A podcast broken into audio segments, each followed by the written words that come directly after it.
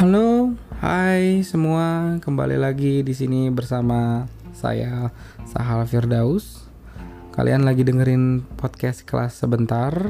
Selamat datang buat teman-teman yang baru pertama kali dengar podcast saya. Sebentar akan ngomongin soal business development, marketing dan strategi branding di mana pada episode sebelumnya kalian udah bisa dengar proses pemasaran yang saya bahas secara rinci. Kemudian di episode 3 saya ngebahas soal taktik pemasaran.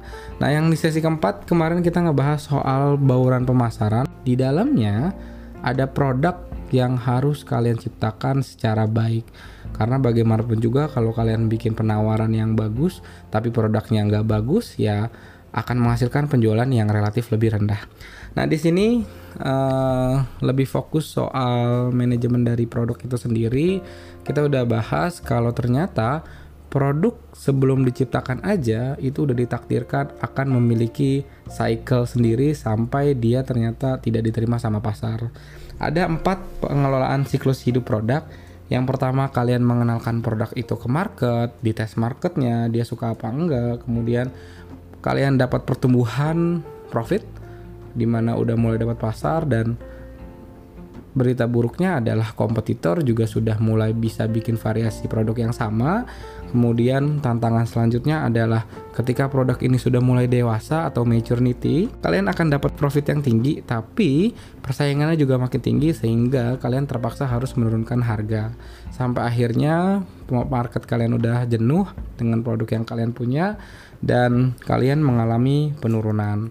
Nah, tentunya kita nggak pengen dong bikin produk-produk yang pada akhirnya akan uh, mengalami penurunan secara cepat gitu. Jadi biarkan produk itu akan mati atau produk itu akan dibuat variasinya, di develop sedemikian rupa, tapi brand, brand atau merek kalian itu nggak boleh mati gitu. Nah di sini penting banget gimana caranya kita bikin sedikit taktik produk supaya uh, kita punya waktu yang cukup untuk mendevelop produk baru dan ketika ngedevelop produk baru tentunya biaya yang dikeluarkan nggak murah. Jadi kita benar-benar harus bikin bisnis plan yang bisa diterima sama pangsa pasar, kemudian investor bisa tertarik dengan produk kalian.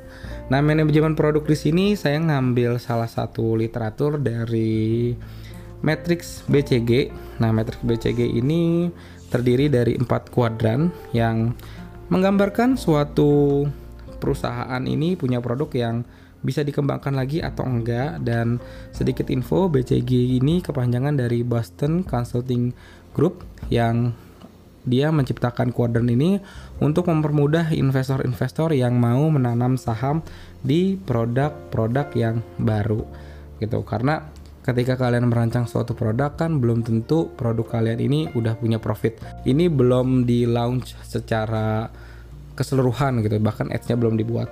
Namun konsep BCG ini sebenarnya udah bisa ngerangkumin kira-kira uh, ini bisa uh, relate gak sih dengan proses penjualan yang akan kita keluarkan gitu.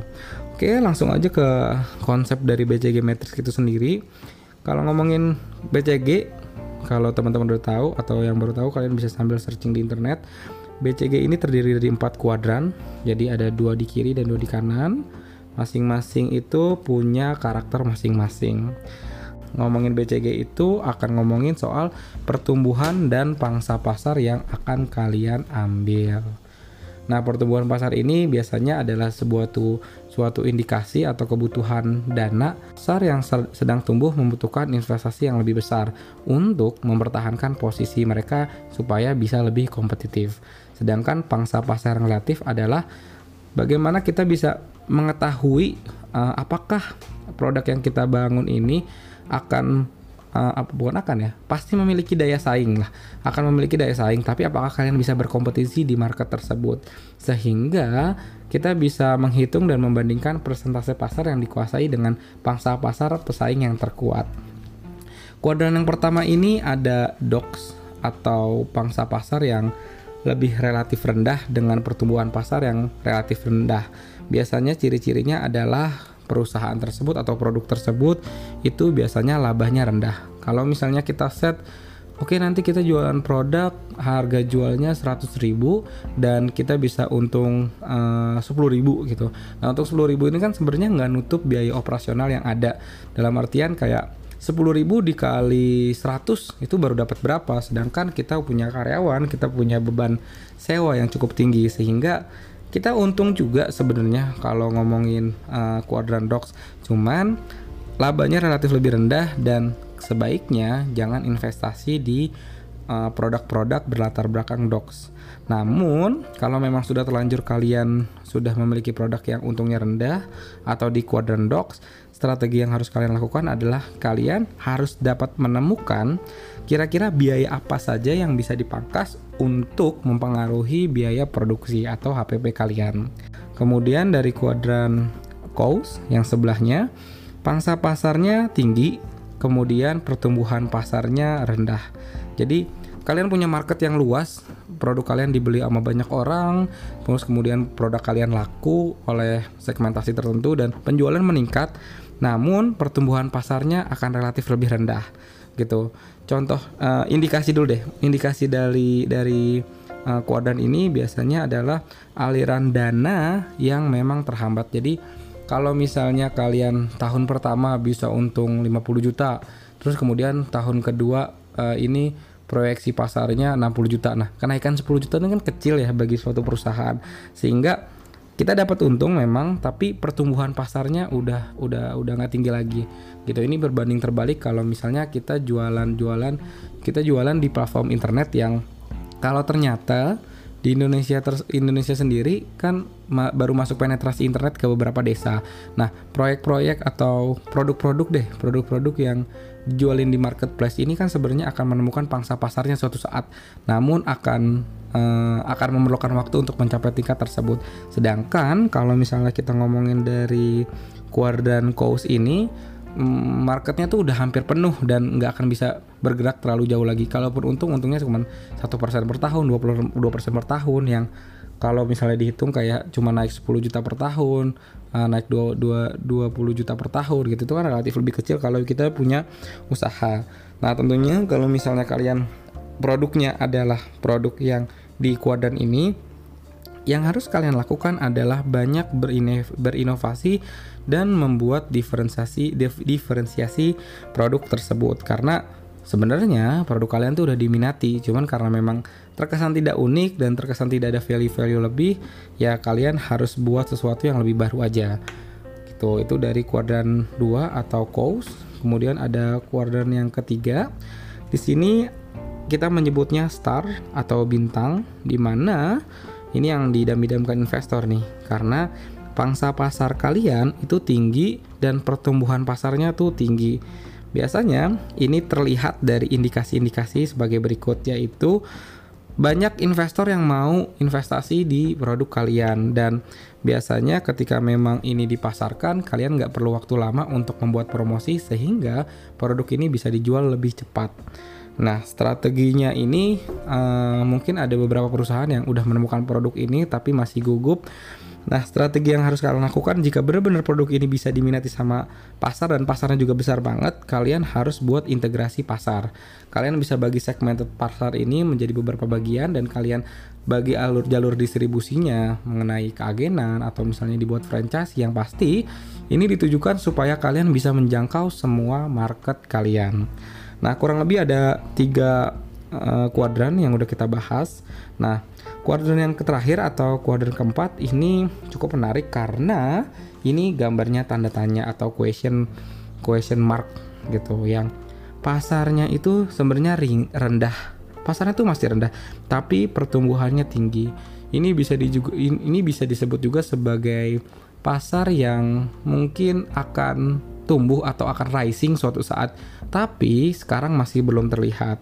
Biasanya yang harus dilakukan untuk fase-fase ini adalah harus banyak menganalisa variasi-variasi dari produk kalian yang akan terbit nantinya bisa diterima pasar secara cepat. Nah ini disebut sebagai question mark yang kita sebenarnya nggak tahu nih tanda tanya besar. Ini akan jadi pangsa pasar yang bagus atau tidak. Gambling besar sekali di sini. Tapi kalau misalnya kita lihat nanti quarter uh, keempat ini bisa dikategorikan, ini akan menjadi dua pilihan, yaitu ini akan menjadi star atau coast atau dogs malah. Jadi kayak ini gambling banget kalau kita investasi di ini karena mungkin kalian bisa bikin produk yang sekarang nggak laku. Tapi jika bisa membaca pasar, dua tahun lagi atau tiga tahun lagi ini akan dibutuhin pasar banget gitu. Nah biasanya memang investor tertarik seperti ini karena di awal investasinya itu rendah banget karena ya uh, analisis dipenting diperlukan banget buat menentukan kuardan ini. Nah itu dia uh, salah satu konsep BCG atau Boston Consulting Consulting Group di mana uh, menarik kalau misalnya ketika proses membuat produk ini kalian cari literatur juga dan kita bisa tahu kalau nantinya produknya akan launching, ke manakah investasi ini akan bergerak? Ke kuartal 1, 2, 3, 4. Yang jelas kalau misalnya kita mau memastikan investor yang akan masuk ke produk kalian, kalau kalian punya duit yang cukup, ya kalian bisa ngembangin sendiri dengan modal sendiri. Tapi biasanya untuk mempermudah proses investasi kita butuh rekanan, kita perlu sumber dana dari luar yang Mungkin akan kita bahas juga beberapa materi soal investasi di tahapan selanjutnya. Yang jelas, sebelum ada investor yang masuk, kalian harus bisa menghitung pangsa pasar. Yang pertama, kedua, kalian harus bisa mengetahui tingkat pertumbuhan pasar. Nah, kalau misalnya mau mengetahui tingkat pertumbuhan pasar, kalian sebenarnya nggak usah uh, nyari materi yang terlalu sulit, karena kalian bisa cari laporan-laporan industri yang udah ada di Indonesia. Contohnya adalah bagaimana sih pertumbuhan kelapa sawit dari tahun ke tahun. Kalian bisa lapo cari laporannya di salah satu perusahaan uh, keuangan, uh, laporan keuangan dari bisnis kelapa sawit. Atau kalian mau tahu apakah uh, bisnis batu bara ini naik atau turun, kalian juga bisa lihat laporan keuangannya. Dari sana kalian bisa melihat pertumbuhan pasarnya yang bergerak gitu. Contohnya lagi misalnya uh, oh ternyata uh, bahan baku mie itu kan dari tepung ya tepung tepung terigu gitu. Nah, tepung terigu ini sebenarnya hmm, tinggi nih penjualannya terlihat dari pertumbuhan pasar yang selalu naik 5% per tahun. Nah, kalian nggak usah cari uh, kalian nggak usah mikirin soal ini karena udah ada laporannya. Mungkin ini akan kita jadikan tugas juga buat uh, kalian bisa tahu tingkat pertumbuhan pasar. Tapi kalau secara teori menentukan uh, market share adalah Cari total market dari produk tersebut dan kemudian dibagi total growth yang uh, total growth per tahun gitu. Ini bisa disebut dengan relative market size. Contohnya adalah contohnya misalnya gini, uh, kalian mau bikin uh, rest restoran di daerah Jakarta di Panglima Polim, kita menggunakan offline jadi yang beli adalah area sana aja. Terus kita segmentasikan marketnya ada dua. Orang-orang yang first jobber orang-orang yang punya duit baru bekerja dan menongkrong di sana. Kemudian kedua adalah market dari keluarga. Yang pertama kita hitung nih di Panglima Polim orang-orang yang usia 22 sampai 25 tahun atau first jobber ini ada berapa sih Kemudian keluarga juga ada berapa sih di Panglima Polim? Kita asumsikan aja misalnya first jobber itu ada 20 ribu orang di sana. Kemudian keluarga ada 15 ribu. Kita gabungkan dua-duanya totalnya ada 35 ribu. Dan kita asumsikan berapa orang yang akan datang ke tempat kalian. Nah, ini biasanya kalau misalnya udah ada bisa dilihat 1 sampai 3 bulan pertama. Oh, ternyata yang datang itu keluarga sebu sebulan itu ada 300 uh, 300 orang atau misalnya ada 150 kepala keluarga gitu atau 120 kepala keluarga totalnya 300 orang.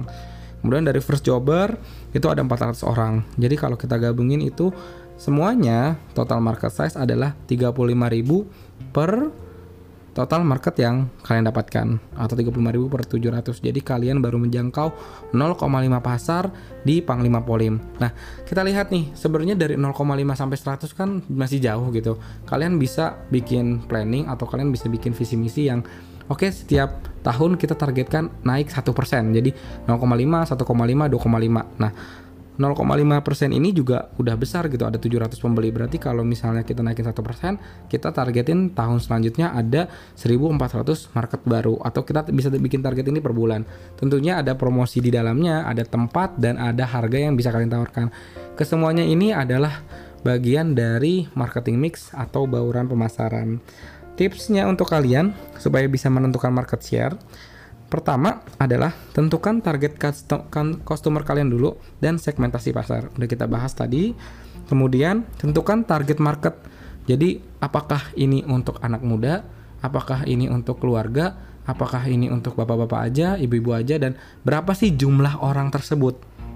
Oke, tentukan target market, kemudian catat jumlah uh, pemasukan tiap bulan. Jadi kalian testing market juga tapi kalau misalnya produk kalian uh, mau launching dan ini belum ada, kalian bisa ngeriset ke kompetitor. Jadi kalian bisa katakanlah seminggu karena kalian mau modal 50 juta nih bikin restoran baru ya kalian bisa uh, seminggu lah duduk di di di restoran kompetitor dekat-dekat situ kita bisa hitung berapa jumlah orang yang masuk dan dari sana tentunya akan jadi perbandingan oh ternyata saat dalam seminggu ada 400 orang nih yang masuk. Berarti kurang lebih rata-ratanya per bulan ada 1000 orang yang masuk. Nah target gue kalau misalnya ini bisa sampai 1000 berarti udah dapat market share market share lebih banyak dari restoran kompetitor itu. Dan justru ini yang diperlukan untuk menganalisa apakah benar-benar uh, corona ini terdampak uh, untuk brand-brand makanan tertentu. Karena setahu saya sih ada ada brand makanan yang nggak terdampak juga ya karena corona.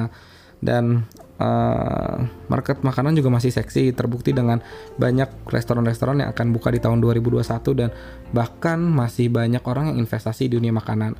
Mungkin karena bisnis makanan yang someday udah selesai nih corona someday udah kelar uh, lockdown atau psbb yuk kita makan keluar. Nah nanti akan diserbu. Jadi ini adalah salah satu kuadran uh, question mark yang akan berbuah menjadi star. Nah, ini menarik banget soal BCG. Kita udah bahas soal manajemen produk.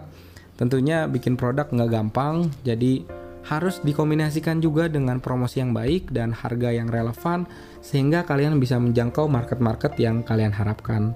Itu aja dari saya. Uh, terima kasih sudah mendengarkan pola podcast kelas sebentar.